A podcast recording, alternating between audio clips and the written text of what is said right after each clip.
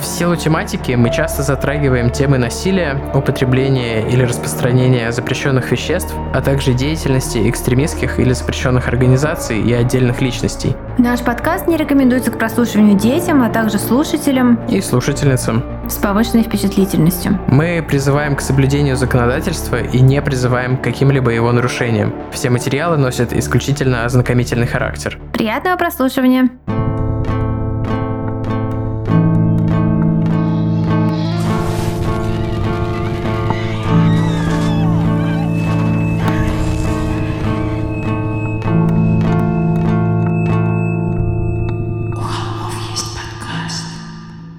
Всем привет! Вы слушаете «У холмов есть подкаст». Привет, это мы, Тима и Валя. Валя и Тима, брат и сестра в True Crime. Мне кажется, к этому выпуску это приветствие подходит как не зря хорошо. Может быть, на мерче написать «Братья в True Crime» или «Сестры в True Crime»? Это странно, это странно. Что написать на мерче? Пишите в комментариях в запрещенном Российской Федерации в Инстаграме. Да. Мы там оставим комментарий с футболочкой сами. Да, и вы там И пишите. вот в чейне под этой футболочкой Да, пишите. какие, какие вам, да, какие приходят мысли. Да, потому что мы хотим сделать такой минималистичный мерч, а, но с надписями, ну то есть с надписью Скажи правильно. Скажи, как говорит Катя. Скажи правильно. С леттерингом? Да. Точно, точно. Я стараюсь быть модной и актуальной. Я стараюсь изо всех сил. Получается не всегда, особенно сейчас. На целый месяц у меня уехала в отпуск няня. Я теперь э, полноценный full-time подкастер слэш райтер слэш мать. Вот. В основном, конечно, только мать. И да, э, это непросто. А я но весело. каких-то таких мощных оправданий но я просто очень давно не был в отпуске. Может быть, в июне схожу. Точнее, я на работе уже, уже отпросился. Не, не может быть, точно схожу. Да. В прошлый раз я брал отпуск с 23 февраля по 7 марта 2020 года, 2022 года. Это вот классический лол-тлен, мне кажется. Мне кажется, это классический тлен-тлен, потому что... Но все таки немного лол, когда ты, знаешь, такой типа... Это был мой первый отпуск за два года или что-то такое. То есть я был вообще, я был просто в состоянии полного выгорания. В итоге я все эти недели искал работу э, на Кипре здесь. Да. Нашел.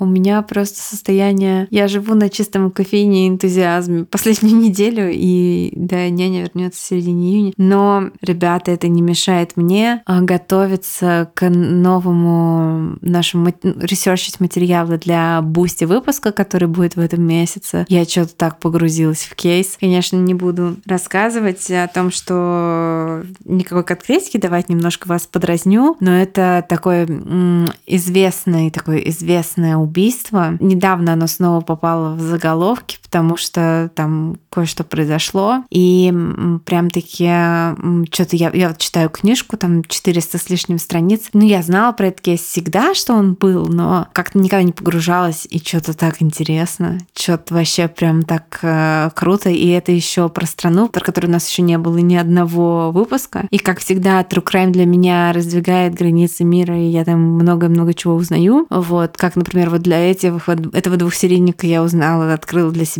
вот эту афро-карибскую магию и вообще там про то, как вообще, в принципе, устроено, например, в Мексике многое. Ну, короче, интересно. Тут тоже я для себя открываю прям вот историю целой страны и какие-то и психологию тоже. Ну, короче, я прям э, горю этой темой и надеюсь, что выпуск получится новый бустанско-патронско-эппельский классный. Вот, напомню, что у нас там их уже сколько, Тима? Мне кажется, уже 25, то есть будет 26 в мае. Да, будет 26, да-да, по-моему, 26, и, в общем, через неделю он будет ваш, если вы подпишетесь на нас. Вот, а так еще э, я знаю, ну, что... На Патреоне еще можно подписываться, кстати. Ну да, на Патреоне, да. И на Apple подкастах. И на Apple подкастах, да. А, спасибо большое всем, кто подписывается. Вы нас необычайно поддерживаете. Я знаю, что там периодически какие-то технические сбои. Ребята, мы... Какие? Нет никаких технических сбоев. Нет, они не на нашей стороне.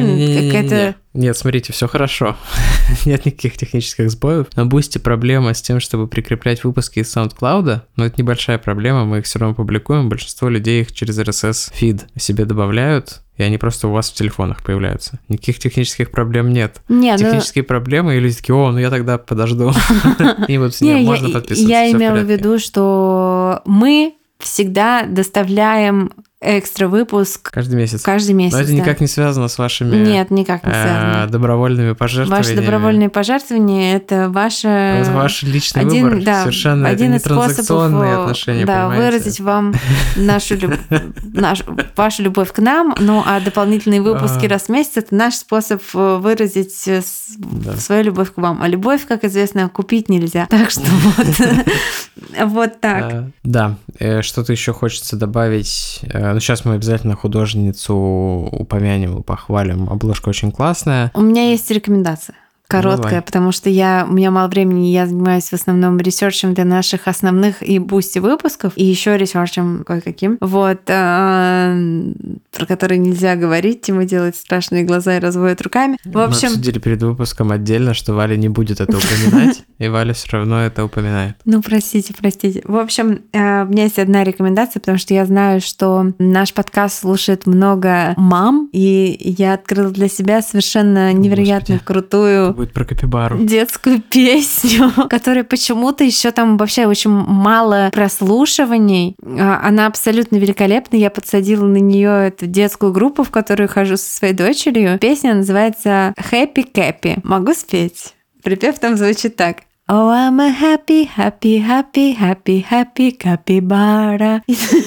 Дети это обожают. Там, ну, не особо много других слов. Песня потрясающая. Я думаю, что в истории у холмов есть подкаст, будет она выложена в день релиза выпуска. Но я сделаю там, типа, такой, типа, если вы здесь только за True Crime, и вы не мамочка, пролистните следующую историю, а следующий будет, ну, мы какой-нибудь достойный видеоряд. Мы сделаем какой-нибудь прикольный. Во, мы сделаем какой-нибудь видеоряд достойный к ней э, с какими-нибудь, не знаю, я попробую, опять же, я ничего не обещаю, я попробую сделать какой-нибудь э, что-нибудь на тему капибар и серийных убийц и попробуем прикрепить к этому эту песню. Посмотрим, получится ли. А еще у нас такой маленький вопрос. Вдруг Вопросец. Кто-нибудь из вас работает в магазине Смерч, в магазине слэш ателье, я не знаю, как вас правильно назвать, либо в Friend and Function. Если да, то, пожалуйста, напишите нам в директ Инстаграма. Нам Есть будет очень интересно разговор. пообщаться с вами, да. Вот. У нас много вопросов по поводу всяких э, тонкостей вашей работы есть. Но это так, мало ли повезет. Может быть, есть наши слушатели среди вас, среди них, их, их или нас. Кого ты выберешь? What? What? Я- Так, а я, я читаю, ну, точнее, слушаю в аудио книжку Баунова. Валя вчера угорала, когда я рекомендовал нашей маме эту книжку. Да, к нам приехала наша мама, и Тим такой, мам, мы такие сидим, мы просто давно все не виделись. А мам такой, я тебе должен порекомендовать книжку, вот Это классная. вообще не так было, но У ладно. меня просто слезы текли.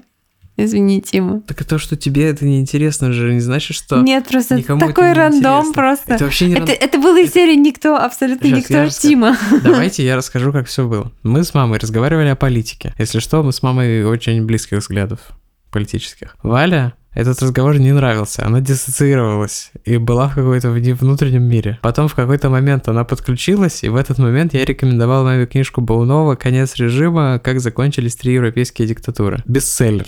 Бестселлер. Это не, не я единственный слушатель этой книжки, это бестселлер Нет, а ты сказал полностью, там они не три европейские диктатуры, а ты рассказал, как закончились... Ну да, да, да, там Франко, Салазар и черные полковники в Греции. Вот черные полковники в Греции почему-то меня вызвали. Я знаю, кто это такие. В но- общем, Валя, поскольку она э, Слушай. в другом информационном контексте, Я в информационном контексте кек, а для нас это был не кек. Вот, Да, еще у нас прикольная. вчера был супер кек, когда мы разговаривали про коронацию в Британии. И, кстати, я всем давала послушать м, просто любимейшую теперь мою, а, это любимейший рил. Это где целый стадион футбольных фанатов поет You can shove your coronation up the arse. Вот, просто огонь. И я сказала, опять же, фразу, над которой теперь уже смеялись все. Я сказала, типа, ну в Британии нет демократии, там есть вот эта монархия. Там ты сказал, там не настоящая Не демократия. настоящая демократия. Они и там даже- есть, они могут Ага. выбрать пар, правящую партию, а лидера своей страны они выбрать не могут, потому что внутри партии избирает появляется лидер партии, который становится премьер-министром. То есть, представьте себе, они не могут выбрать прави... Нет, нет, правителя ты не так своей страны. Вы можете себе представить, они на голосовании не могут выбрать правителя своей страны. Это я не сказала вообще? про голосование, потому что там же нет голосования за Да-да-да-да. премьер-министра. У них, я сказала, можете себе представить, у них нет голосования, на котором можно выбрать правителя, с- страны, да. ли- человека, который управляет твоей Мы с страной. мамой просто ржали Я- в голос. не только с мамой, там был еще мой муж Дима, который тоже, он э, скуп на реакции эмоциональные, но тут они просто все поржали надо мной. Я забыл об этом, спасибо, что напомнила. Это было комедийное золото, конечно. Причем Валя не сразу поняла, что происходит. Начала всем показывать факи, потому что мы думали, что думала, что мы смеемся над ней. Да. А, Ладно, что, давай не будем слишком растягивать, потому что всем, мне кажется, не терпится услышать продолжение этой Но истории. не, не раньше, чем мы благ- но не раньше, чем мы поблагодарим замечательную Лидию, которая нарисовала для нас обложку, которая, кстати, подтянулась почти на всех площадках, кроме, наверное, Apple подкастов. Смотрите, тут стало достаточно жарко уже, и вы можете это заметить, потому что стало слышно сраный кулер на моем ноутбуке. Что на моем канале сраное шипение. Это мой кулер. И мой MacBook сейчас, типа, просто он, короче, у меня был открыт другой экран, не тот, где запись идет. И он втихую просто перестал записывать и вывел, типа, System Overload. И исчезло примерно 10 минут где мы 8 из них тупим про... Восемь из них мы смотрим разные площадки, Да-да-да-да-да. подтянулась ли там обложка, поэтому, ребята, вы как бы потеряли 8 минут, но вы их не потеряли. Да, вы их не потеряли. Мы посмотрели, что в Apple Podcast... Мы, собственно, новость. Мы начали загружать обложки к выпускам. Теперь в приложении, где вы нас слушаете, на каждый выпуск в дальнейшем, может быть, мы на старый когда-нибудь, если мне будет не лень, подгрузим, но не знаю. На новых выпусках будет видно обложечку, сразу красиво. Да, но в социальных сетях у нас помимо обложечек еще есть дополнительные фотки и возможность обсуждать. Ну, В социальных сетях, по крайней мере, мы публикуем новости. В первую очередь, в, как опять же было в том Какие выпуске. новости? Ну, если у нас что-то происходит, там, мерч, что-нибудь А, еще. ну да, но вообще у нас ничего не происходит, поэтому... Ну, мы иногда уходим в отпуск, например. А, ну да. Иногда мы снимаем рилсы. Да, мы снимаем Я сняла много. рилс, где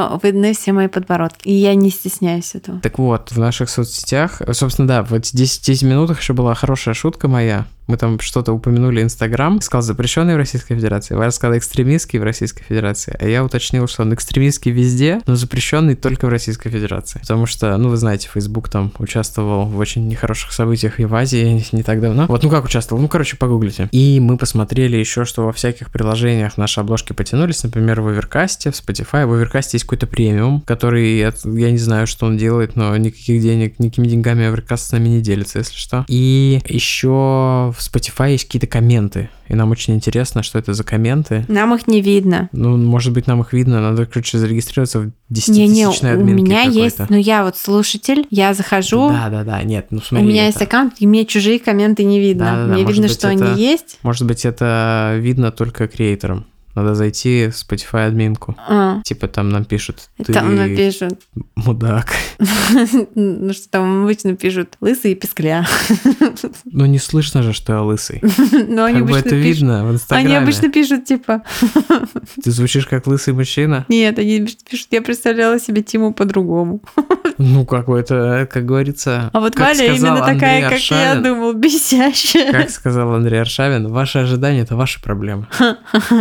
Этот гений современной философии. Так, с ноутбуком надо что-то делать. После того, как и это супер будет последний sidebar, после этого мы наконец, наконец поблагодарим замечательную нашу художницу и перейдем к выпуску. Я, возможно, это рассказывала, но много-много лет назад, году так в 2008, наверное, был чемпионат э, мира или Европы по футболу. Я жила тогда в Англии, работала в пабе провинции в лютой футбольном пабе, и там все кайфовали с фамилией Аршавин, потому что им казалось, что это arse shaving. И с тех пор каждый раз, когда я ее слышу, я слышу только это, и мне смешно. Ну, кстати, ее почти уже и не слышно. Мне кажется, он уже куда-то Да, он уже все. на пенсии. Так, ну я выключил радиаторы на своем ноутбуке. Надеюсь, он как бы с этим будет нормально справляться. Я закрыл все остальные программы, кроме Logic, в котором мы записываем. А я, наконец, наконец, благодарю замечательную художницу по имени Лидия, которая нарисовала этот чудесный арт для нас. В нем содержится отсылка к классическому произведению изобразительного искусства. Если вы поняли, к какому, пожалуйста, с вас эмоджи ванночка под выпуском. Лидию можно найти в том самом нехорошем инстаграме под э, никнеймом Molasses Art. Точка арт. Точка арт. Конечно же, мы отметим ее в наших социальных сетях, и можно будет посмотреть ее работы. А если вы хотите с нами посотрудничать и тоже сделать нам обложку, то, пожалуйста, в нашем актуальном, в том, все, все в том же самом Инстаграме, жмякайте на ссылку, и там будет э, коротенькая форма, которую нужно будет заполнить, и сразу же ваша информация упадет мне, и я посмотрю на вас. Вот. Вот так. Поэтому спасибо большое всем художникам и художницам, которые откликнулись. Я смотрю на ваши портфолио, когда мне хочется прикоснуться к прекрасному, так сказать, и просто у меня мурашки похожи от того, какие же у нас талантливые слушатели и слушательницы. Просто вау. Спасибо большое. Да, большое спасибо Лидии и всем, кто заполняет форму в где там она в истории художником. В Богомерзком Инстаграме. Да, в Богомерзком. В Богомерзком в Российской Федерации Инстаграме. Вот, а с, мой ноутбук начинает греться, и, похоже, придется... Господи боже, я вообще не готов к этому сегодня. Ладно, ладно, ладно. Что, а... мы будем говорить на скорости X2? пи па па па па наркостатинисты, пи па па па па эль падриньо. У меня тут случился небольшой брейкдаун нервный, но вроде бы я смог охладить свой ноутбук достаточно, чтобы он перестал жужжать. В этот момент он должен был зажужжать обратно, но не зажужжал. И мы переходим к выпуску.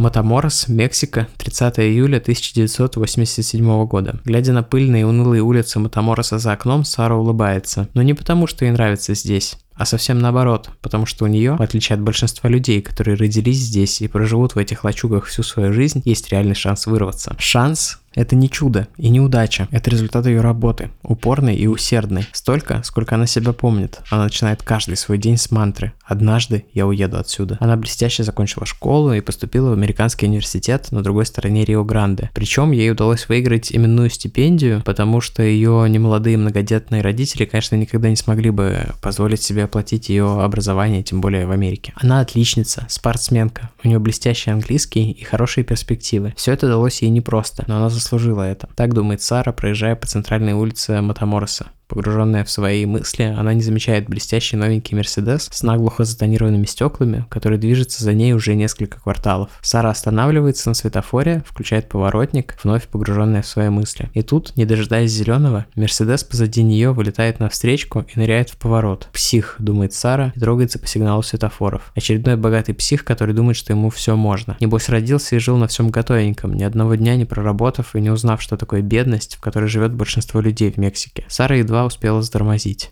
Мерседес перегородил ей проезд. И без того раздраженная, она чувствует, как внутри у нее клокочет ярость. Сара жмет на гудок изо всех сил. Узкий проулок заполняется воем клаксона. Мерседеса не думает двигаться с места. Сара опускает стекло и кричит «Убирайся отсюда!». Снова никакой реакции. Позади нее начинает скапливаться пробка. Кто-то кричит ей «Подвинься, дамочка!», будто это вообще ее вина. Сара выходит из себя. Распахнув дверь, она выскакивает наружу и несется к Мерседесу, сотрясая воздух ругательствами. Подойдя вплотную, она стучит кулаком в водительское стекло. «Убирайся!». Окно пассажирской двери начинает медленно опускаться. По другую сторону, в полумраке салона, она видит мужчину. Ему лет 25. У него блестящие черные волосы до плеч, зачесанные назад и переливающиеся гривой или малетом, и пронизительные карие глаза, которые смотрят прямо ей в душу. «Какого черта?» – негодует Сара. Мужчина улыбается в ответ и, вопреки всему, что она ожидает от этого разговора, вдруг приглашает ее на свидание. Он говорит, что заметил ее несколько перекрестков назад, когда она остановилась на светофоре. Он никогда не видел никого красивее. Сара едва сдерживается, чтобы не вмазать ему по лицу. Водители в пробке позади Мерседеса, которые выходят теперь из переулка на главную улицу, сигналят и кричат, умоляя Сару согласиться на на его предложение, если это будет означать, что все они успеют на работу. Смерив незнакомца огненным взглядом, Сара кивает головой. Он называет ей место и время. Адольф и Констанца будет ухаживать за Сарой Альдете долго. Он предлагал ей переспать с ним снова и снова, но она всегда отказывала ему. Около месяца постоянных преследований и харасмента уйдет у него на то, чтобы убедить ее в том, что его интерес к ней вообще серьезен. Но даже тогда она не станет отвечать ему взаимностью. Это изменится только тогда, когда однажды он явится к ней домой. Сара предложит ему пойти с ней на пробежку,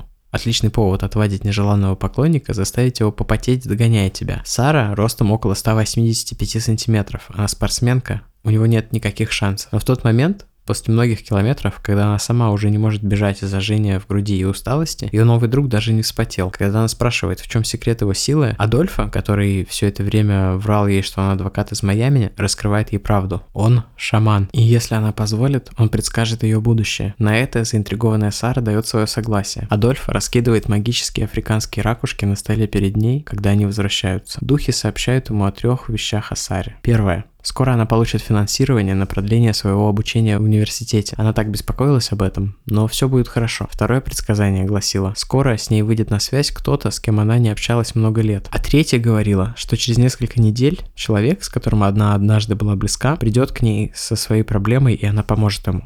Сара отнеслась к предсказаниям со скепсисом. Слишком уж общими и расплывчатыми они показались ей тогда. Но через несколько недель она получила письмо из университета. Ей предоставляли дополнительный грант на обучение. Она была в шоке, ведь она никогда не подавалась на этот грант, даже не знала о его существовании. Очевидно, кто-то из ее преподавателей заполнил документы за нее, но ей так никогда и не удастся выяснить, кто это был. Еще через пару дней ей позвонил близкий друг со школы, который давно переехал в другой город. Он был проездом в Матаморосе и предложил ей выпить кофе. После встречи с ним Сара пошла в гостиницу, где жила Адольфа. Она не могла поверить в то, что его предсказания сбывались с такой простотой и легкостью. Она хотела знать больше, знать все свое будущее. Вместо ответа Адольфа снова предложил ей переспать с ним и сказал, что спрашивает об этом в последний раз. На этот раз Сара ответила ему согласие. После секса Адольфа раскрыла ей тайну своей магии – он рассказал ей секреты Пала Майомби и предложил ей вместе с ним стать жрицей Мадриньей, которой будут подчиняться все его последователи. Уехать из Матамороса и жить в богатстве и роскоши вместе с ним. Саре не терпелось пройти обряд инициации, но Констанций сказал, что вначале она должна исполнить его последнее предсказание и купить марафоны Блиновской.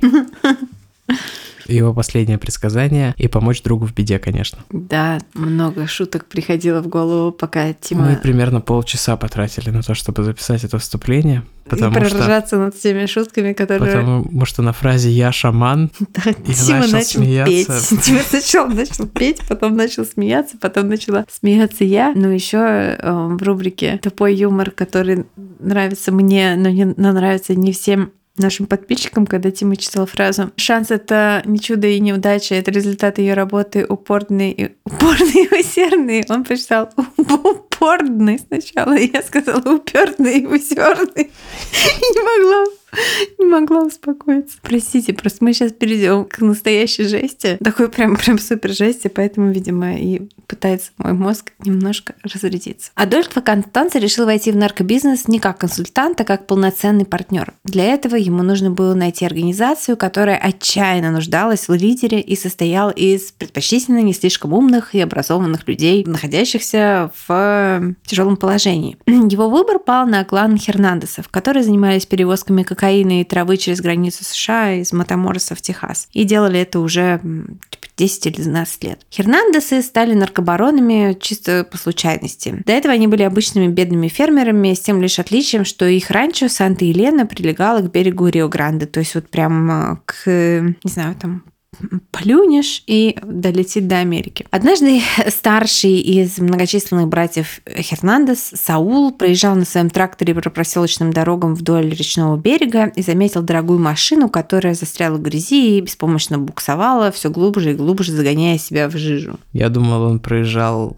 на своем коне и бросил его потом. А? Ну, Исаул, Исаул. Что ж ты бросил коня? Тима, это даже, это даже не бумерский юмор, это какой-то, не знаю, юмор на подкорке из культурного кода. так вот, Саул Хернандес помог вытащить дорогую иномарку из Жижева. Пассажиром этой машины оказался босс наркомафии, который занимался поставками кокаина и травы всем семьям контрабандистов в Матаморосе и его окрестностях. Где конкретно находится Матаморос, можно посмотреть на карте, которую мы любезно разместили в Инстаграме. Это мексиканский штат, который называется Тамаулипас.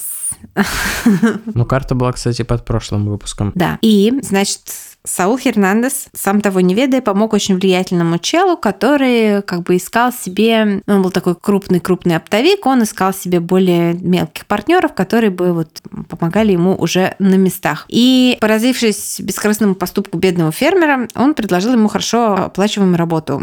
То есть э, хранить на территории ранчо Санта-Елена наркотики за вот это хранение, э, которое очень удобно расположено раньше, за хранение семья Хернандесов будет получать деньги, которые им вообще и не снились. И, конечно же, Саул Хернандес согласился на это. Дела у семьи пошли в гору, и но... И но... Наки. Некоторое время спустя на этого наркобарона совершили покушение. И его телохранитель, когда вот началась эта стрельба, просто бросился бежать. А вот Саул Гернандес спас ему жизнь. Насколько я понимаю, Саула самого там подстрелили немножко, а вот этого чела он прям, прям спас там буквально своим телом. И после этого этот э, наркотрафикант обучил Хернандеса вот делу контрабандиста и пустил его семью не только вот э, заниматься там использовать их раньше как место, где хранились эти наркотики, но и просто вот он сделал из этой семьи фермеров клан вот таких вот этих контрабандистов, которые называются контрабандиста. Вот, я очень кайфовала. Все, буду учить испанский сразу после греческого. Так вот, и здесь было бы очень классно, сейчас нативно вписалась бы реклама Duolingo или еще чего-нибудь. Но нет, у нас таких партнеров нет. Если вы работаете в Skyeng,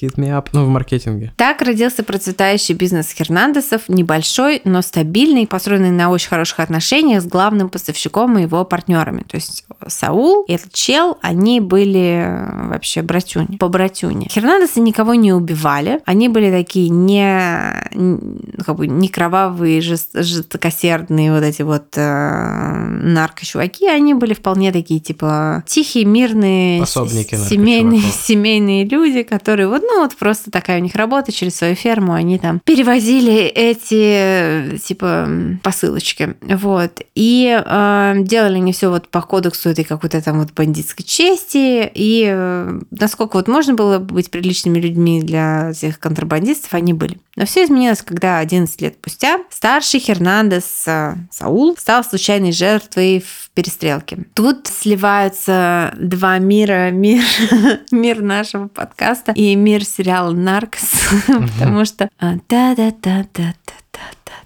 Я знаю, что там первые слова это «Soy el fuego». Да. Что-то про огонек. Да. Подождите, мне... А, мне прислали недавно самую вот просто ничто. Это никакие вот Педро Паскаль видели грибов. Вот это тоже очень-очень клево. Не поймите меня неправильно, но мне прислали оптическую иллюзию с Педро Паскалем, где ты смотришь на какие-то точки 30 секунд, потом закрываешь глаза, и у тебя перед глазами Педро Паскаль. Я так провела несколько часов. Как это работает? Вот, сори. Так вот, как это все связано? Саул Хернандес был на деловой встрече с бывшим коррумпированным копом, которого считали одним из убийц американского агента Кики Камарены, которого, собственно, про него вот в, в Наркос Мексика. Его расстреляли, этого чела, этого коррумпированного копа, и шальная пуля, ну, то, собственно, там с ним рядом с ним стоял, вот, с этим убийцей Кики Камарены стоял Саул Хернандес, и просто вот в него попала пуля, и он истек с кровью до прибытия скорой. Поскольку вот он был человеком, у которого был личный контакт с боссом, и на, там, типа, порядочности которого вообще вообще все это держалось, то после его смерти бизнес просто развалился. После многочисленных семейных советов главой клана стал его младший брат Элио, который, как мне кажется, похож на Марбуша моего пса. Фотка с нас будет. Элио — это что-то из запрещенного в Российской Федерации фильма, как он называется? Call me by your name. Yes. Call me by your name, Тимоти! Шаломе. Это, видимо, тиктоки, которые я не знаю, как десятилетней давности или что-то шести, не знаю, скольки лет недавности. В общем, этому Элио было всего 24 года. Он был не слишком умный и довольно неуравновешенный чел, поэтому быстро испортил отношения с поставщиком, подставился и потерял много денег, э, когда партию товара по его вине перехватили федералы. Бизнес находился на грани разорения. Элио Хернандес был в отчаянии, просто, я бы сказала, в жопе, когда он шел по главной площади Матамороса и совершенно случайно, реально совершенно случайно столкнулся со своей бывшей, которой, как было известно абсолютно всем, включая его собственную жену и его собственных детей, у Элио Хернандеса все еще были чувства. Ее звали как вы думаете, Сара Альдета. И когда он сказал, она спросила его, как дела, Элио? наклонившись на него, глядя вниз, потому что он такой невысокий, плотный чувачок, а она такая, типа, высокая женщина. Он сказал, ой, Сара, все херово. И вместо того, чтобы сказать, типа, а, ну ок, она сказала, давай поговорим об этом. Он сказал ей, что бизнесом полная жопа, на что Сара сказала ему, что она могла бы отвести его к жрецу черной магии, афрокарибской, страшной и действенный, который точно поможет его бизнесу. Так сбылось э, третье предсказание Адольфа Констанца. Ну, конечно, естественно, Падриньо подстроил все так, чтобы Сара думала, что типа их встреча была случайной, и он все предсказал, а на самом деле он выбрал этот клан и порядка что-то полугода ресерчил разные способы, как ему через какой-то доверительный контакт подкатить к этому Элио, потому что это должно было быть эффектно и результативно. И вот он а, узнал про эту Сару, что вот у них были отношения отношения, она его бросила, и таким образом через нее он зашел к этому Элио, и это была прям, был прям такой тонкий, точный расчет, прям вообще молодец, молодец Адольфо, Адольф Иисус. Молодец. По-моему, был какой-то... А, нет, нет, там был Абрадольф Линклер в этом, в Рике Морте, по-моему. Абрадольф Линклер — это гибрид Адольфа Гитлера и Авраама Линкольна. Он должен был быть нейтрально, нейтральным в отношении расы. К этому моменту, когда Сара столкнулась э, с Элио, она уже прошла вот этот обряд посвящения и стала мадриной, крестной матерью Палу Майомби. Обряд этот представлял из себя там кровавую ночь, там, где как мы описывали в прошлый раз, там ее резали, поджигали порох, а, как нам написала одна наша подписчица. Сейчас, ребята, там очень смешной коммент, что когда в Эль Падриньо входили бесы, это выглядело как... Сейчас э, это коммент, Инстаграм его показывает в закрытых спрятанных комментариях, потому что считает, что он несколько offensive, но он offensive по отношению только к Падриньо. А в меня вселились хуй бесы. Вот, в нее тоже вселились. Они самые. И тем не менее, ее вот этот новый, новый статус жрицы этой черной магии был полностью секретным, потому что днем она ездила через границу в университет, учила социологию, психологию, а вечером в пристройке к дому родителей, построенной на деньги, которые ей подарил Констанца, она приносила в жертву животных и вот... Э, обмазывалась их секретами. Обмазывалась их секретами по полной программе, да. Я, кстати, кстати, забыла сказать, что вот в первой серии там говорят в нашем вступлении... Говорят, они. Федералы голосом Тимы говорят брухос. Брухос это значит э, типа ведьмы без э, рода там ведьмы. Ну, ведьмы это тоже как бы. Брухос так называют в книжке Карлса Кастанеды этих перуанских индейцев, ну, это которые... все вот эти жрецы, ведьмы, там все такое. Угу и его звали Эль, Эль Брухо, еще этого Эль Падриньо. Я предлагала Тиме назвать выпуск «Ведьмак», но он запретил, сказал, что нет, что это очень мислит будет. Ну, это мислит, конечно. Вот. Anyway. Так вот, значит, на деньги Падриню она построила пристройку к дому, в которой практиковала свои штуки. И там вот э, учила этот вот язык, который смесь эм, одного из вот этих диалектов африканских племен и испанского, там вот это все. Погружалась в это с головой. Она была готова ради Адольфа абсолютно на все, потому что видела как бы, что его, во-первых, что он не потеет на пробежках. Это ее прям взяло за живое. Она вот. даже была готова сменить имя и стать Евой Марией. А, да, да, я не, мне не сразу дошло, но как-то дошло. Ой, как дошло, да. Ну и плюс он использовал с ней старую добрую тактику, стратегию всех манипуляторов, газлайтеров, и же с ними старая добрая холодно-горячо. То есть сначала он преследовал ее и говорил, ты моя мадрина. Типа, и говорил людям всем, что она его жена, просто когда знакомился с новыми людьми. А после всего этого, после посвящения и после секса, он резко к ней охладел и перестал э, проявлять к ней внимание в романтическом смысле, только говорил, эй, Мадрина, поймай четырех куриц нам для обряда. А зачем вам для книжки четыре курицы? О, Тима.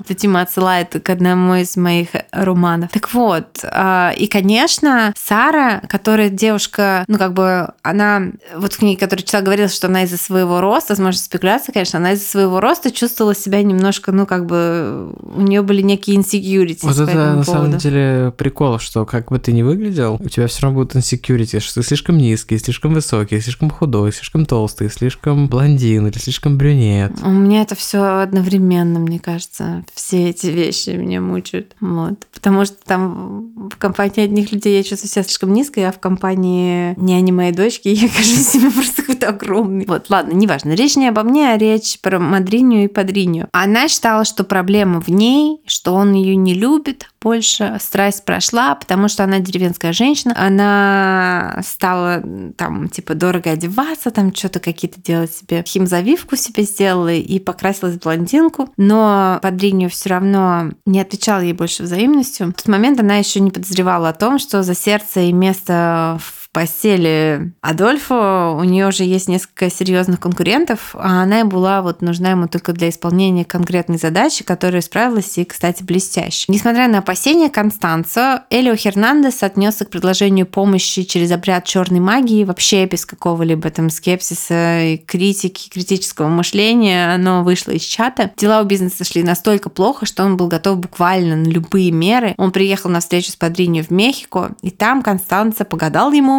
и так впечатлил знаниями о его семье и бизнесе, который он ресерчил до этого полгода или год. А кроме того, еще и намекнул на свои собственные связи в высших кругах, что там вот среди федералов он знает людей, там его клиенты туда-сюда, а, и что не только там а, типа демоны Пало Майомбе будут помогать бизнесу, но и какие-то реальные, может быть, даже контакты Падриньо, что Элио буквально умолял Констанца провести над ним вот этот обряд посвящения. Он был готов отказаться от своей души в пользу демона Нганги и поклясться в верности своим падриню и мадрине вот прям, вот прям сейчас, вот прям здесь. Почти сразу же после того, как он это сделал, стало очевидно, что колдовство работает. Дела у бизнеса пошли на лад. Элио привел на обряд инициации своих самых верных друзей, вот самых вот близких своих чувачков, братанов. Здесь очень-очень прикольные у них э, прозвища. Я просто отдыхала душой. Самым близким его вот таким товарищем был Альваро Вальдес по кличке Эль Дуби. Дурачок. Вот. Почему он был дурачок? У него была слава психопата с пистолетом, когда ему было типа 11 лет, что ли. Он украл пистолет у своего отца, залез на столб и сидел там очень тихо и прицеливался в прохожих и стрелял под ним просто по фану. То есть такой дурачок-то дурачок, но опасный чувак. И его еще называют в книжке, которую я читала, опытный пистолеро. Ну, типа, видимо, стрелок из пистолета. Мгм. Пистолеро. Классная фамилия. Я подумал, это как эпистолярный жанр. Ну, нет, это по-другому. Также Элио привел своего кузена гомосексуала Серджио Салинеса по прозвищу Ля Марипоса, бабочка. И еще одного своего близкого друга из состоятельной семьи Малио Торреса по прозвищу Эль Гато, кот. А, Это все просто мои животные, моя семья, эти все клички. Каждому из них Эль Падрини нашел свой подход. Кому-то посулил много денег, кому-то власть, а кому-то место в своей кровати. И вскоре все эти люди тоже отдали душу дьяволу Палу Майомбе. Их первой задачей было найти место для совершения кровавых ритуалов. И для этой цели они предложили сарай, ничем не примечательную постройку на краю полузаброшенного ранчо Хернандеса в Санта-Елена, которая использовалась только для хранения, то есть это ранчо, там используется только для хранения наркотиков в каких-то на вид полузаброшенных э, амбарах, которые типа не привлекают внимания. Но с тех пор, как эм, они в сарае сделали вот это свое Палу они стали держать еще на этом раньше животных, которых просто, ну, там резали беспрерывно и проливали их кровь. Пока они э, совершали жертвоприношения, Падриньо незаметно совершал телефонные звонки из своей машины и договаривался с уже известным нам по первой части этого выпуска Сальвадором Видалом о том, что Хернандесы там купят за полцены у коррумпированных федералес э, конфискованные наркотики и беспрепятственно переправят их в Штаты. Вот, снова и снова Хернандесы и сами Хернандесы и другие члены банды, вот эти всякие Эльгато, Эль Марипоса и прочие,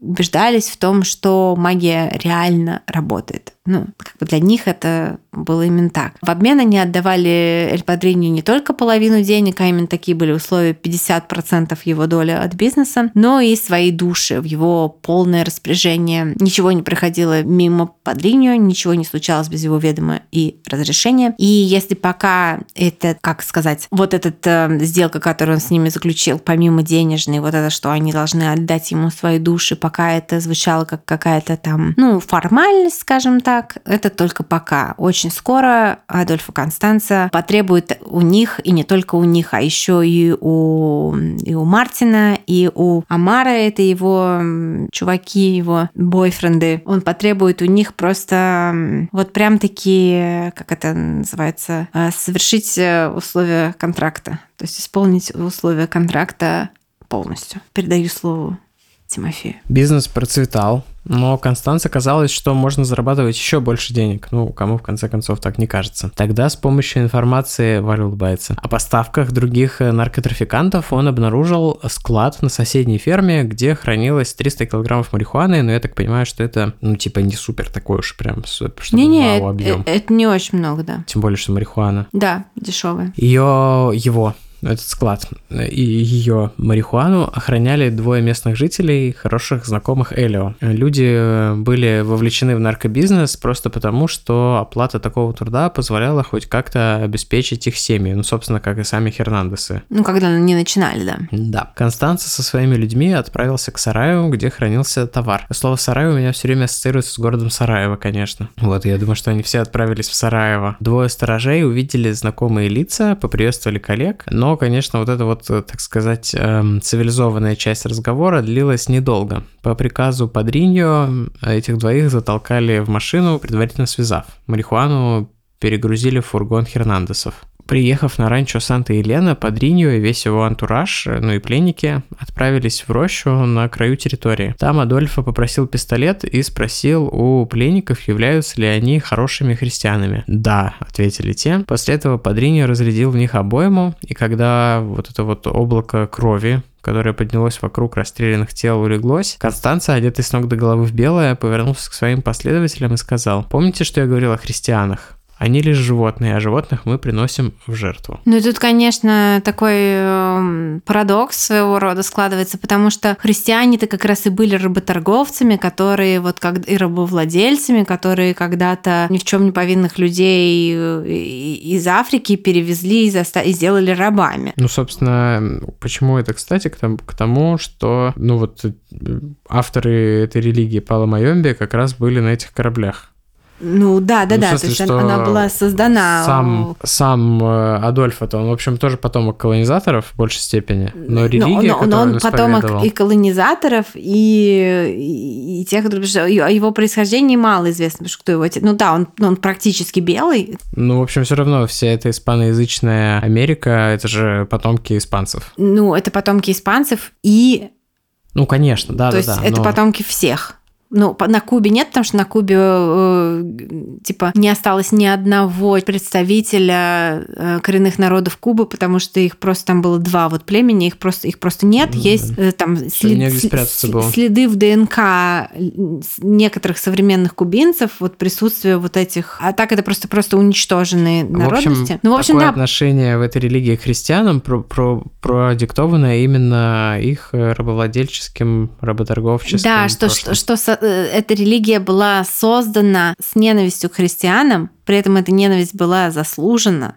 Вот в чем тут дело. Но вот есть документалка от э, Oxygen про этот кейс, где вообще про этот кейс 30 секунд. Я так понимаю, что, в принципе, эту историю рассказывают э, очень с одного ракурса всегда. Ну, как бы чаще всего. И там подается, что это типа, ну как бы, что это там христиане хорошие, а вот эти челы, они плохие. Ну, Именно... В этой конкретной ситуации так и есть. Адольфа Констанций и его сквод, они, конечно, не очень. Но как бы представители Пало Майомби, ну, мне жалко куриц и э, этих черепашек и всех остальных, кого они там... Людей? Мочат? Нет, но ведь Пало Майомби это не всегда жертвоприношение людей.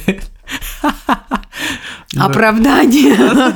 Оправдание сатанизма. Мы не всегда делаем это. Не, они же воруют, они же воруют просто просто воруют головы Так, из ладно, могил. Ладно, давай. все, все, все, все, все. To the point. Просто вот я уже, собственно, point сделала, который хотела сказать, что Да, типа что все. отношение к христианам в этой религии понятно, чем продиктовано. Да. Убитых закопали под корнями деревьев в роще. Падриньо сказал, что теперь, когда сок, ну, древесный, смешается с кровью, с этих деревьев можно будет срезать ветки для того, чтобы сделать новую нгангу, самую кровавую, сильную из всех, что когда-либо существовало на Земле. Все члены банды были шокированы и поражены, теперь они поняли, что их предводитель, черный жрец, которому они сами отдали свои души, был по-настоящему страшным человеком. Следующим членом семьи Хернандес, который примкнул к культу, был маленький Серафин, племянник Элио, Вот это Марвуша. по кличке Эль Чапарро. Означает что-то типа маленький и плотный. Если вы знаете испанский, можете подтвердить или опровергнуть это. Ему было 19 лет, и в отличие от всех остальных членов банды, ну, кроме, конечно, самого Падриньо, Чапарро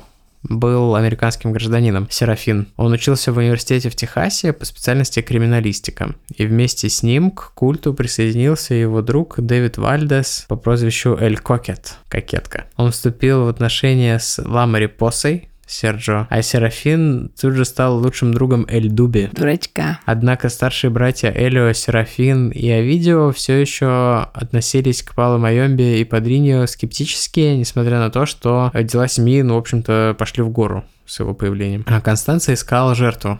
Ему нужно было сделать свое дело срочно, еще и потому, что Эльдуби напился и ввязался в потасовку с какими-то людьми в баре, дело закончилось стрельбой, и Дуби убил человека. Дуби не свободен. Дуби, да. Причем убитый мужчина оказался еще и членом влиятельной семьи местной. Все это, конечно, представляло опасность для бизнеса. Дубе нужна была особая защита. Констанция его отправляет э, скрываться в Мехико. Для создания Нганги ему нужен был прямо враг, сильный дух, который силой своей ненависти питал бы его магию. На эту роль подошла Клаудия. Клаудия была транс-женщиной, бывшей девушкой столичного последователя Падриньо по имени Хорхе Монтес. Клаудия и Хорхе... Тот самый, который единственная роль, подходящая по возрасту Да-да-да, для точно, П- точно. Педро Паскаля, чтобы вы понимали, насколько он старый уже. что все эти люди намного моложе. Даже я моложе Педро Паскаля. Шок. Я думал, ты скажешь шутка. Нет. Нет, так может под полтос почти. Ну да. Или за. Я просто Я, так себя под. чувствую, я так мало сплю. Так вот, а, может быть, в прожитых часах э, не сна ты прожила больше, чем Педро Паскаль. Возможно. А, Клаудия и Хорхе расстались не на самых лучших условиях. Она, если можно так сказать, она упорно отказывалась из его квартиры и делала его жизнь адом, постоянно устраивая там вечеринки, притаскивая непонятных людей среди ночи, ну и, конечно, отказываясь платить какую-либо арендную плату. Хорхе попросил помощи у Адольфа, надеясь на заклинание, которое поможет избавиться от Клаудии, но у Падриньо возникла идея получше. Однажды ночью, как это, хочешь, чтобы дело было сделано, сделай его сам, как сказал Дмитрий Медведев. Да. Еще один жрец. Эльдуби. да. Уж. Это Как будет суффикс, чтобы это стало маленьким? Ньо. Дубиньо. Дубиньо. Или дубиньо. Эль Дубиньо.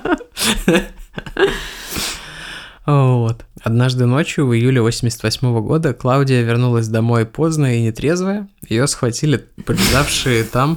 Сори. Почему-то я очень над Эль Дубиньо смеюсь. Ладно.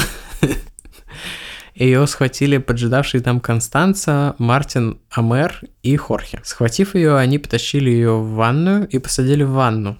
Заметьте правильное использование этих двух слов, которые все часто путают. Падриния произносил на распев слова на своем священном языке. Клаудия умоляла простить ее, обещала, что съедет, пыталась поймать взгляд Хорхе, но он избегал ее взгляда. Мартин связал ей запястье скотчем, заклеил рот, затем срезал с нее платье. В тот момент последователи еще не совсем понимали, что сейчас произойдет, но это понимание пришло к ним, в общем, скоро, сразу после того, как на сдавленный вопрос «Что вы от меня хотите?», Падриньо ответил Клаудии твою душу и заткнул ванну пробкой. В этот момент Хорхе и Амар вышли из комнаты, с Клаудией остались Адольфо и Мартин. По одному Падриньо отрезал э, пальцы рук и ног, а затем и пенис от Клаудии, пока та еще была жива и вполне в сознании. Затем Адольфо принялся срезать с нее кожу, но даже заклеенным ртом она кричала так сильно, что было опасно, что это услышат соседи. Тогда Падриньо перерезал ей горло. Взяв ее истекающее кровью тело, он прижал ее к себе и, глядя Клаудия, уже замутненные смертью, но еще живые глаза, он сказал, ты принадлежишь мне, ты будешь служить мне в аду, когда я позову тебя, Рамон. После этих слов э, глаза Клаудии погасли, а Рамон это ее дедным собственно. Когда Клаудия умерла, он пояснил Мартину, что пытки необходимы, чтобы превратить душу в злого и полного ненависти демона, который нужен для его новой нганги. А после убийства манера Констанца перестала походить на поведение жреца, стала напоминать делового менеджера, наверное, даже скорее какого-нибудь такого очень дотошного лаборанта. Ему нужно было очень много всего сделать, собрать кровь в банку с крышкой, чтобы ее можно было увезти там и залить в старую нгангу, которая, ну, вот его какую-то основную нгангу. Типа это будет отличная жертва. А вот пальцы, пенис, череп и сам мозг, э, который Адольфа тоже, кстати, ловко извлек с помощью типа одного удара мачете. Это все нужно было отвезти в Матаморос, где уже был куплен черный котел для новой нганги, вот этой нганг... One Nganga to rule them all. Да, да, да, кстати. Сауронга. Хм. Хорхе он получил разбросать вещи Клаудии, чтобы имитировать ограбление, а Мартину поручил отмыть ванную и ванну. Мартин собрал останки Клаудии в четыре мусорных пакета, отвез их на какой-то пустырь, где уже через пару часов э, их нашли какие-то дети, конечно же. И блеванули, как написано в книжке, которую я читала. Вызвали полицию, приехала полиция. Они блеванули во второй раз. Все.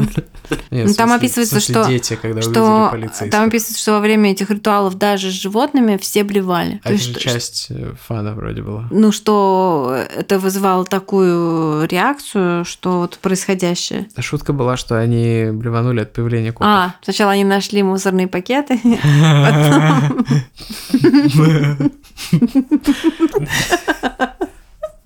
Эм, Несмотря на то, что Клаудию быстро опознали, а тело ее было изуродовано ровно так же, как семья Кальзада за год до этого. Никто как-то не сопоставил эти два кейса. Вот, Хорхе допросили, но ничего не заподозрили. Дело отправилось в папку с висяками, а в Матаморосе была создана новая нганга, и она снова и снова требовала крови. Я так понимаю, что папка с висяками — это Story of My Life мексиканской полиции, потому что там все вот это вот... Я посмотрела какие-то документалки Vice, в принципе, про преступность в Мексике, там просто сплошная папка с висяками. Нас- Название прикольное было бы для выпуска. Мне кажется, это какой-то человек.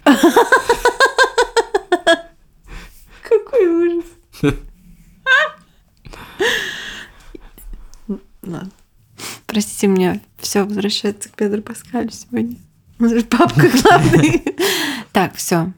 Извините. Но он, конечно, неважно. Несколько недель спустя Элио должен был совершить крупную сделку, продать другой банде конфискованный кокаин. Но Эль Падрини настоял на том, чтобы они кинули продавца, взяли деньги, а наркотики им не дали. Точнее, чтобы они кинули покупателя, конечно. И даже несмотря на то, что покупатель этот был э, родственником жены Элио, они все равно должны были это сделать, типа, потому что Падрини так сказал. И они сделали это. В ответ на это кинутый партнер похитил брата Элио Авидео и его двухлетнего сына и грозился убить их, если там ему не вернут деньги, потому что сам он должен был э, этим колумбийцем, а колумбийцы это просто там без всякой сатаны такая сатана, что дальше некуда. И человек этот считал, что лучше он будет иметь э, конфликт с чернокнижниками Хернандесами, которые там наведут на него сатану, чем с картелем Кали, как бы any day. Ситуация была, скажем так, патовая, и Эль Падрини потребовал от Элио, чтобы тот нашел для Нганги новую жертву, только, только, только, только,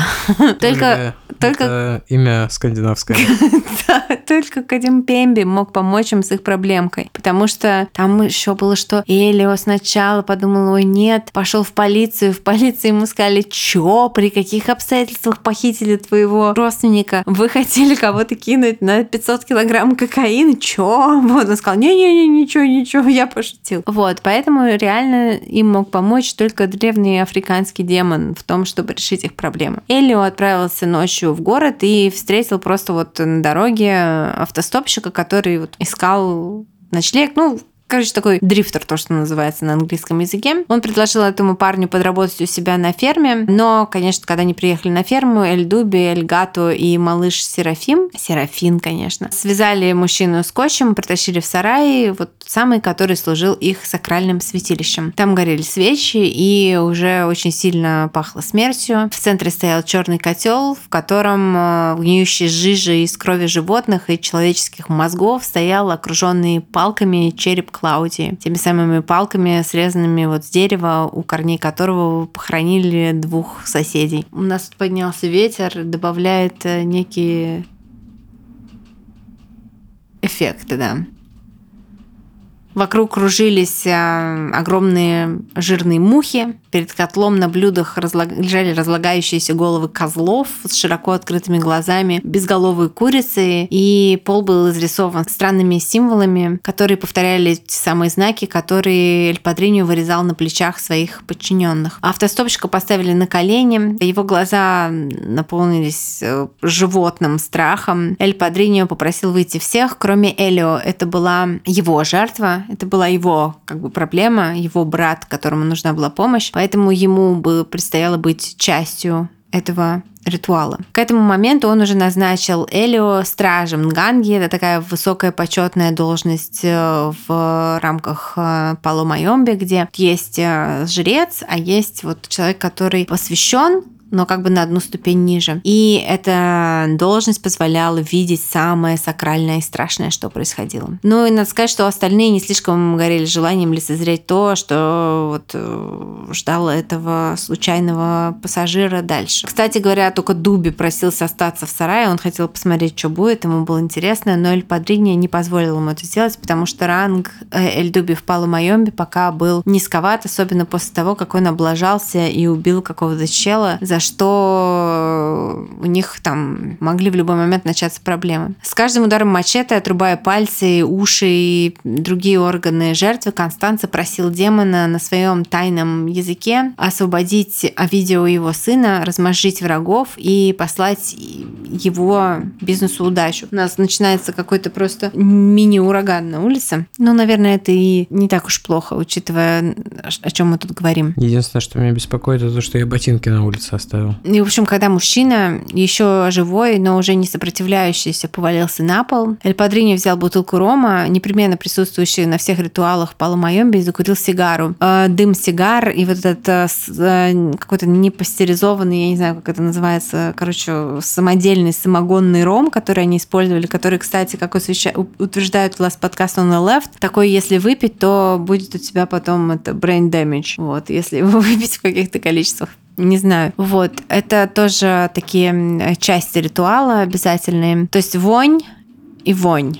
Это чем больше вони, ну вонь э, самогонного рома и вонь сигар, это все то, что было нужно. Я, кстати, смотрела на ютубе ритуалы Палу Майомбин, такие типа попсовые, они все равно там курят сигары. Так вот, Эль Падриньо прыскал ромом изо рта в лицо мужчине, дышал на него дымом, кидал отрубленные куски его плоти в котел. Затем, видя, что его жертва теряет сознание, он схватил его и начал трясти, как бы возвращая в сознание, приговаривая «Твоя душа моя». После этого он приказал Элио выйти. Оставшись один на один с жертвой, он э, изнасиловал умирающего, а потом отрубил ему половину черепа с помощью мачете. Ждущие за дверью услышали звук, похожий на то, как раскалывается кокосовый орех. После этого наступила тишина. Отворив дверь, Падриньо приказал Элио зайти внутрь и дал ему в руки мачете. Ему было приказано вырезать сердце убитого и положить его своими руками в нгангу. Элио блевал, потом подчинился, и когда он это делал, он понял, что что с каждым вот,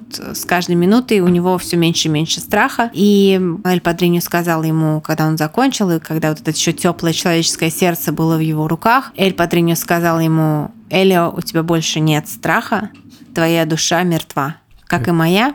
Как Для нас нет ада и рая, только то, что есть здесь и сейчас. Как в э, фильме с Уиллом Смитом и его сыном, где сына зовут Китай. Китай, страха нет. Не, не Я смотрел только обзор. А, Мне это напомнило это «Бери все, не отдавай ничего». Нганга была удовлетворена, Эль Падриньо умылся, снял окровавленную одежду и попросил отвезти его поесть бургеров. У него была страсть к американскому фастфуду, он завтракал бургерами, обедал, съедал типа там по три бургера. Видимо, демоны помогали ему не набирать при этом вес. Не знаю уж, как это работало. На следующий день Авидио и его сына неожиданно отпустили. Похититель решил, что бежать не дожидаясь разрешения вопроса, самая его, как бы сказать, верная ставка на то, чтобы выжить. И эта ставка, кстати, сработала. Он действительно выжил. Тело, принесенное в жертву незнакомца, зарыли на ранчо Санта-Елена. Всего там похоронят э, 15 человек. Некоторые из них будут членами банды, которые нарушили хотя бы одно из правил Эль Падрини, главным из которых было не воровать и не употреблять наркотики самому. В каждом новом жертвоприношении Эль Падрини приказывал принимать участие разных членов культа таким образом, чтобы все они оказались вот связаны кровью. В нашем выпуске про Казахстан был такой кейс, где тоже была банда, где лидер этой банды обязывал всех обязательно принимать участие в убийствах и групповых изнасилованиях, чтобы они все были связаны и никто не мог ну, это никому ничего для рассказать. любой банды практика. Извини, у меня не такой Весь большой сериал опыт. «Сопранос» про это. У меня не такой большой опыт с бандами, как у тебя. Ну, с гараж-бандами. М. Эль Падриньо участил жертвоприношения, а члены культа стали чувствовать э, с каждым убийством вот эту новую силу раскрепощения. То есть они как бы чувствовали, типа, Бога нет, душа мертва, все дозволено, типа, что нам вообще бояться? И они действительно не страшились вообще никого. Однажды убили даже двух полицейских, которые раньше им помогали, а теперь отказались принимать участие в сделках. Дошло даже до того, что был истерзан, насилован и убит 14-летний племянник Элио, который жил со своей семьей на соседней ферме. Но тогда полиция отказалась искать мальчика, его сочли безглецом, который просто пересек границу США в поисках лучшей жизни. Там никто не воспринял э, заявление его матери, которая прям ходила каждый день в участок и просила искать ее ребенка. Никто не воспринял ее всерьез. Все сказали, радуйся, что он сбежал и что его там не поймали на границе, и вот м, теперь будет, будет у него новая жизнь. Бизнес Хернандесов продолжил развиваться и процветать до того момента, пока в начале 89 года, если не ошибаюсь, во главу федеральной полиции Матамороса не поставили нового человека. Вместо коррумпированного и подконтрольного Сальвадору Видалу команданте прислали нового New Challenger, неподкупного коренного индейца, коренного мексиканца из э, племени Оахака. Э, Его звали Хуан Бенитес.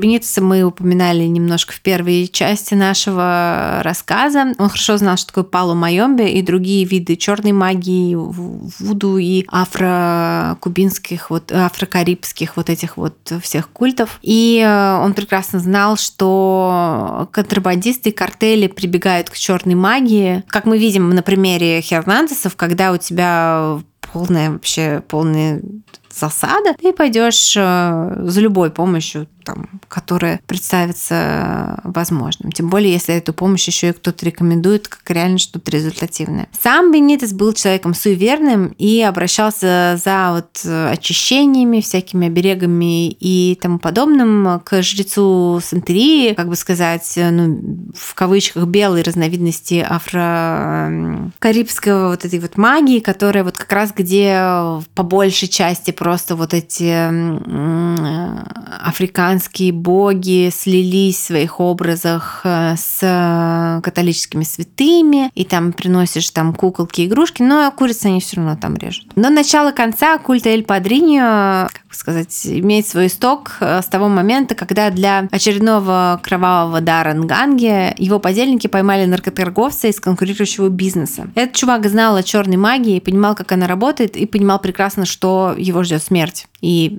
сопротивляться бесполезно. Поэтому все время, пока Падриньо истязал, убивал его, он не произнес ни одного слова. Это было очень прям очень плохо, потому что Нганге нужен был ужас, нужен был крик, отчаяние и боль для того, чтобы это работало, чтобы вот этот вот дух, его ненависть подпитывал ее. А убитый нар- наркоторговец истощал только презрение и равнодушие. Даже в момент агонии он не проронил ни звука. Тогда Эль Падриньо приказал на следующую же ночь привести ему того, кто точно будет кричать.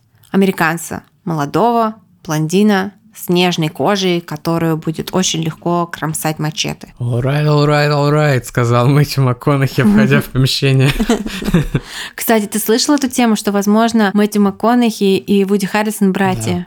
Ну, не братья. О май год. Какие-то, что у них там что-то. Нет, что мамка МакКонахи была знакома с отцом Вуди как раз в то время, когда... И типа ма- там официальный отец МакКонахи всю жизнь обвинял его в том, что ее в том, что типа МакКонахи не от него. Макрёнахи, как известно. найти такого человека было несложно, потому что это было как раз время весенних каникул, так, так называемых. Да. И в это время американские студенты буквально десятками тысяч приезжают э, в Мексику в поисках дешевого алкоголя, который, я так понимаю, там и более какие-то либеральный этот срок, да, то есть там после 18, наверное, продают алкоголь. Не знаю. Там не спрашивают документы во время Это тоже, да. Вот, и еще помимо алкоголя разбодяженным детским слабительным кокаином торгуют. А от него, говорят, ходишь в туалет 4 раза за ночь. Это рассказывали где-то в какой-то документалке, по-моему, что там типа местные барыги бодяжат вообще чем попало, чаще всего детским слабительным. Считается, что это эффект кокаина, что ты беспрерывно срешь от него. В общем, Эльгата и малыш Серафин отправились на поиски подходящей жертвы, а было уже 2 часа ночи. А, Марк Килрой и его четверо друзей, очень сильно пьяные, шли по главной улице Матамороса в сторону моста через Рио-Гранде. Они хотели вернуться в свой отель в Браунсвилле. Марк немножко отставал, и Гата предложил ему подбросить его через мост. Но, посадив машину, вместо этого они его увезли на ферму. Там Падринья собственно, и получил ровно то, чего хотел. Но его Нганга и его боги не учли того, что если бы Эльгато все еще представляю Котю, и Серафин выбрали любого другого из этих пяти парней, скорее всего, никто бы не стал искать его с таким остервенением, как искали Килроя, потому что Марк был племянником начальника пограничного контроля штата Калифорния. Матаморос наводнила полиция, были расклеены листовки, объявлено вознаграждение, опрошены свидетели, но никто, конечно, не видел, куда он делся, тем более в такую позднюю ночь, и в какую машину сел, и все такое. Несмотря на то, что такое внимание полиции плохо сказывалось на бизнесе. Тем не менее, расследование достаточно быстро зашло в тупик, и спустя месяц ажиотаж уже как-то поулегся. Вот этот вот там, там примерный мальчик из христианской семьи, американец, вот всем уже стало пофигу, но только Ну, Там, отец... сори, что перебиваю, там статистика такая, что типа за ночь до этого было совершено групповое изнасилование американской гражданки, там еще какой-то американский чувак пропал. Ну, то есть это было у них так... Вот этого Килроя реально от- отличало только то, что у него был дядя со связями, который эти связи отчаянно использовал. Батя. Не, не батя, дядя. Батя его просто христианский бухгалтер или что-то типа Мгм. такого. Его дядя был со связями. Сори, я запутался уже немного. Ну да, тут очень много персонажей. В общем, его не дядя, а батя Марка каждый день стоял на мосту и раздавал листовки с фотографией сына. Ну, конечно, не подозревая, что его мальчика там пытали, изнасиловали и убили меньше, чем через 24 часа после того, как он пропал. А тот факт, что, несмотря на то, что они похитили американца, его искала вся полиция Мексики и не нашла ни одной улики, а заставил участников культа вновь посчитать себя неуязвимыми, свою магию рабочей и так далее. Да, конечно, убивать этого мальчика было ошибкой, но их жертва была не напрасна, потому что, ну, как бы, все в их понимании получилось. Малыш Серафин вообще воспринимал все обещания Падринио буквально. Например, он считал, что его жертвы богу Трикстеру Элегуа буквально делают его невидимым для полиции. А погибнуть они все могут, как им казалось, только от пули или мачете в руках Падринио. Никто другой их убить не может. Поэтому, когда новые команданты, Хуан Бенитес расставил на дорогах блокпосты, чтобы ловить контрабандистов, малыш Серафин просто проигнорировал указания полицейских остановиться и проехал мимо. Офицеры доложили об этом странном событии Бенитезу. Он отдал очень, кстати, разумно распоряжение не останавливать его, а проследить, куда поедет эта машина. И Серафин привел их прямиком на ранчо Санта-Елена. В его машине, которую агенты осмотрели после того, как он зашел внутрь, э, агенты увидели следы перевозки большого количества марихуаны. А что такое следы большого количества марихуаны? Это маленькие количества марихуаны, выпавшие из Да-да-да, там типа зеленый порошок кругом, Да. который сыпется. Вот. А также странную фигурку, похожую на яйцо, э, улыбающуюся такой злой ухмылкой, сложенной из там приклеенных, как я понимаю, ракушек. Да, и легуа. Когда они доложили об этом команданту, тот сразу понял, что они имеют дело с брухерией, черной магией. Ну и даже он, будучи достаточно глубоко погруженным в тему, понял, что эта фигура фигурка вот этого бога Трикстера, покровителя дорог. И жертва ему помогает сделать невидимым того, кто жертвует. Собственно, это и объясняло поведение Серафина. Обычно больше всего этому богу, кстати, нравились змеи. Тут Валя отметила в нашем конспекте. Да, когда змеиную кровь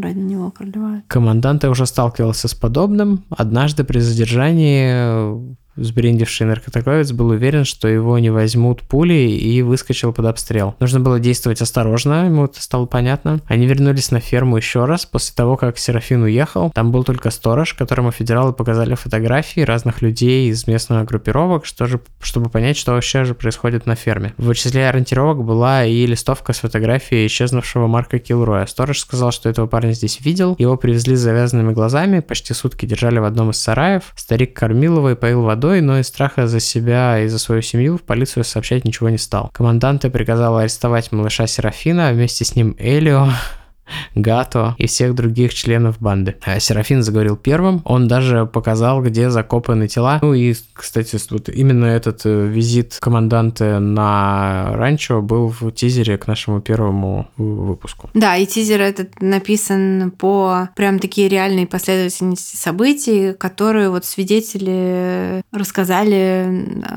автору-документалисту, по книге которого мы готовились. И я еще тут хотела взять небольшую паузу и сказать, что описывать описывается, как в Мексике, а, это называется моральное давление. Они берут а, бутылку газированной воды, вливают в нее немножко табаско и заливают человеку в нос. И после этого рассказывают все все.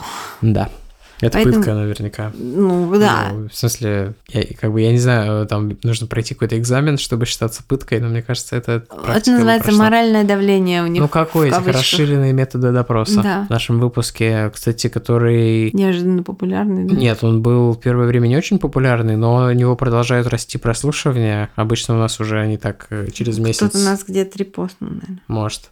Вот. Командант Бенитос приказывает арестовать малыша Серафина, вместе с ним Элио, Гато и всех других членов банды с прозвищами, как у котов, да.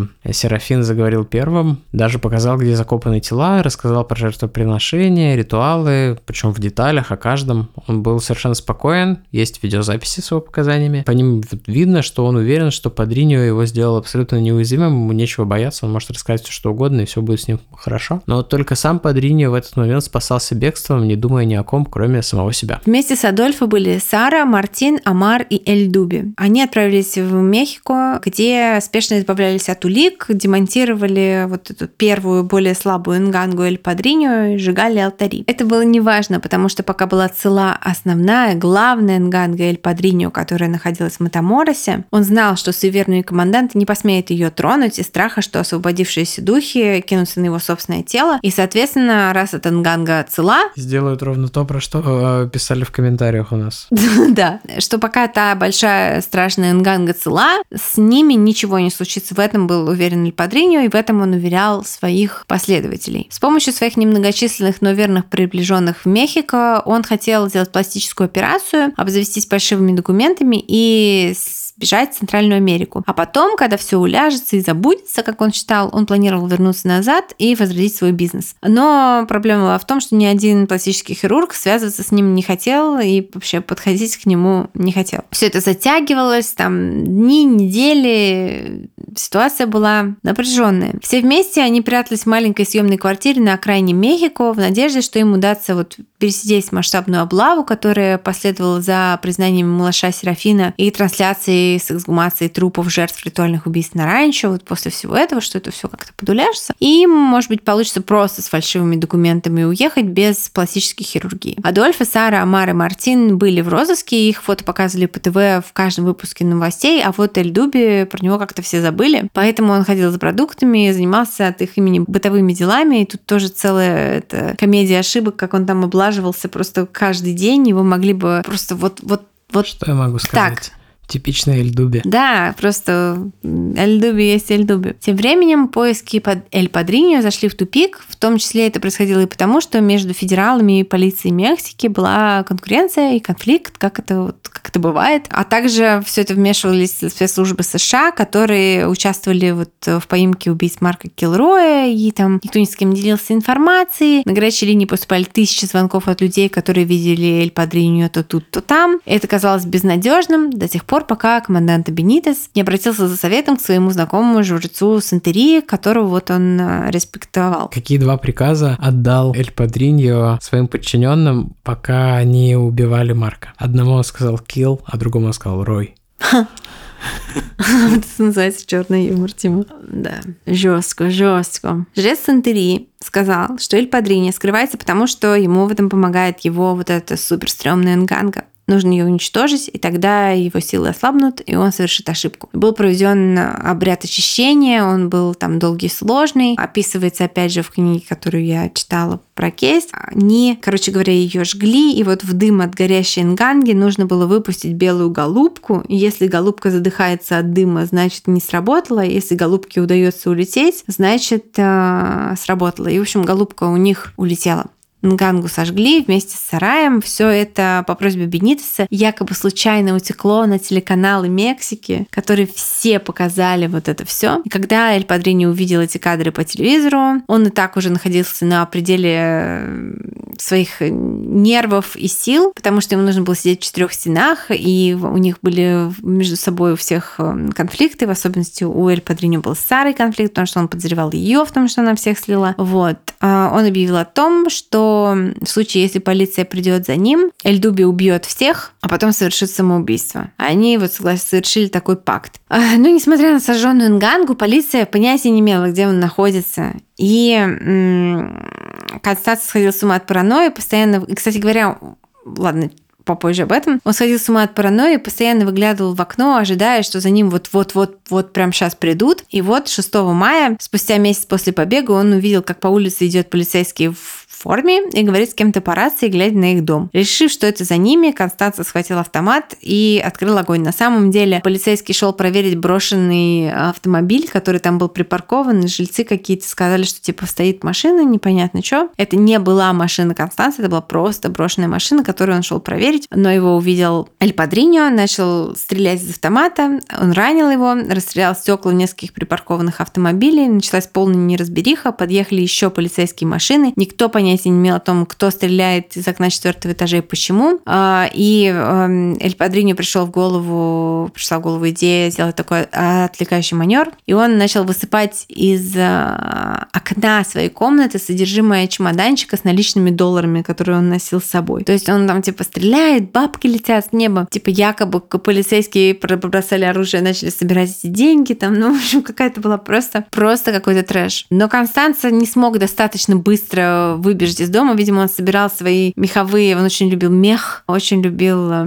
золото, видимо, он все это собирал. И э, неразберика закончилась. Каким-то образом полицейские смекнули, кто же там находится в этом доме. Они были окружены. Падриньо приказала мэру убить его и Мартина, а Дуби отстреливаться до последнего из окна. Но мэр Амар отказался убивать Адольфа, он его слишком любил, прям таки обожал, а Дуби согласился это сделать, ну, потому что как бы патроны из автомата кончились, и все уже вообще там некуда бежать. Эль Падриньо и Мартин зашли в платяной шкаф такой встроенный, и... И внезапно там оказался лес, и они такие, почему? Под ногами хрустит снег, они идут дальше, выходят на полянку, их там встречает лев и говорит, вы вернулись.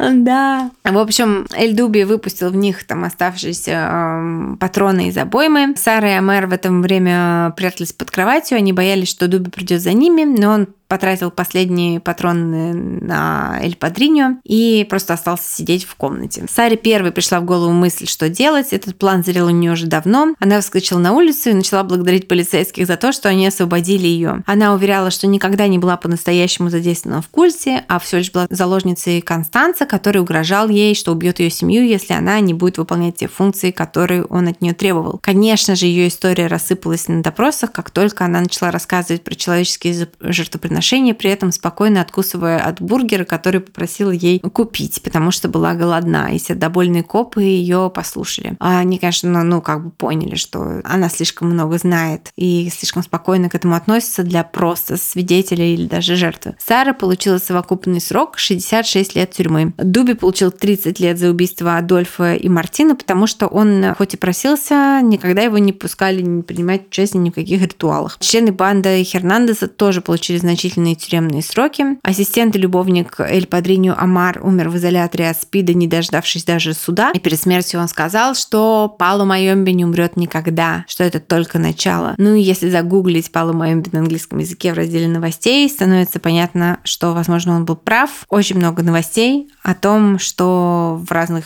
частях Америки и Латинской, Центральной и, собственно, Северной Америке эм, воруют головы свежих трупов из могил. Ну и последнее, что я хочу сказать, это то, что, конечно, Адольфо Констанца, серийный убийца, который обернул вот эту всю афро карибскую магию вокруг своего желания доминировать, властвовать, убивать, насиловать. И это был как бы культ его личности и его трактование этого верования. Ну, то есть... Это дисклеймер для жрецов Пала Религия Майомби. не так э, виновата, как э, сам этот чувак, конечно. Вот. Да, безусловно, он серийный убийца. Ну, Здесь э, как бы- Тед Банди был христианином, и это ему не помешало стать убийцей. Ну да, он просто вот, это абсолютный психопат. Вот так. Вот, э, и я надеюсь, что вы насладились этим достаточно длинным выпуском. Мне Если кажется, он вам- был длиннее обычного. Если вам плохо, идите послушайте Хэппи Капибару.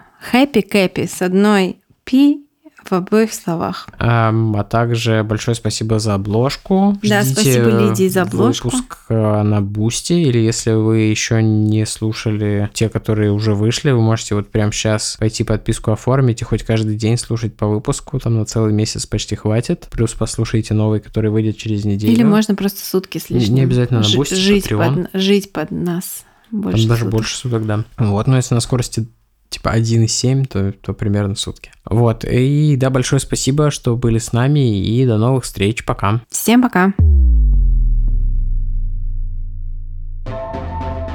Вы слушали «У холмов есть подкаст» – независимое разговорное true crime шоу с комедийной подачей. Возвращайтесь на следующей неделе за очередной порцией подлинных историй о маньяках, тоталитарных сектах, резонансных убийствах и других настоящих преступлениях. Подписывайтесь на нас на всех платформах и в соцсетях – Инстаграм, Телеграм, Твиттер и ВКонтакте. Ставьте оценки, где это возможно, и оставляйте комментарии. Это помогает новым людям узнать о нашем подкасте. Также вы можете поддержать наш подкаст, оформив подписку на донейт-сервисе Boosty. Все ссылки есть в наших соцсетях. Если вы иллюстратор и хотите сделать обложку для одного из наших будущих выпусков, пишите нам в директ Инстаграма. Выпуск подготовили и презентовали Валентина Назарова и Тимофей Назаров. Монтаж и обработка звука Кирилл Мухрыгин.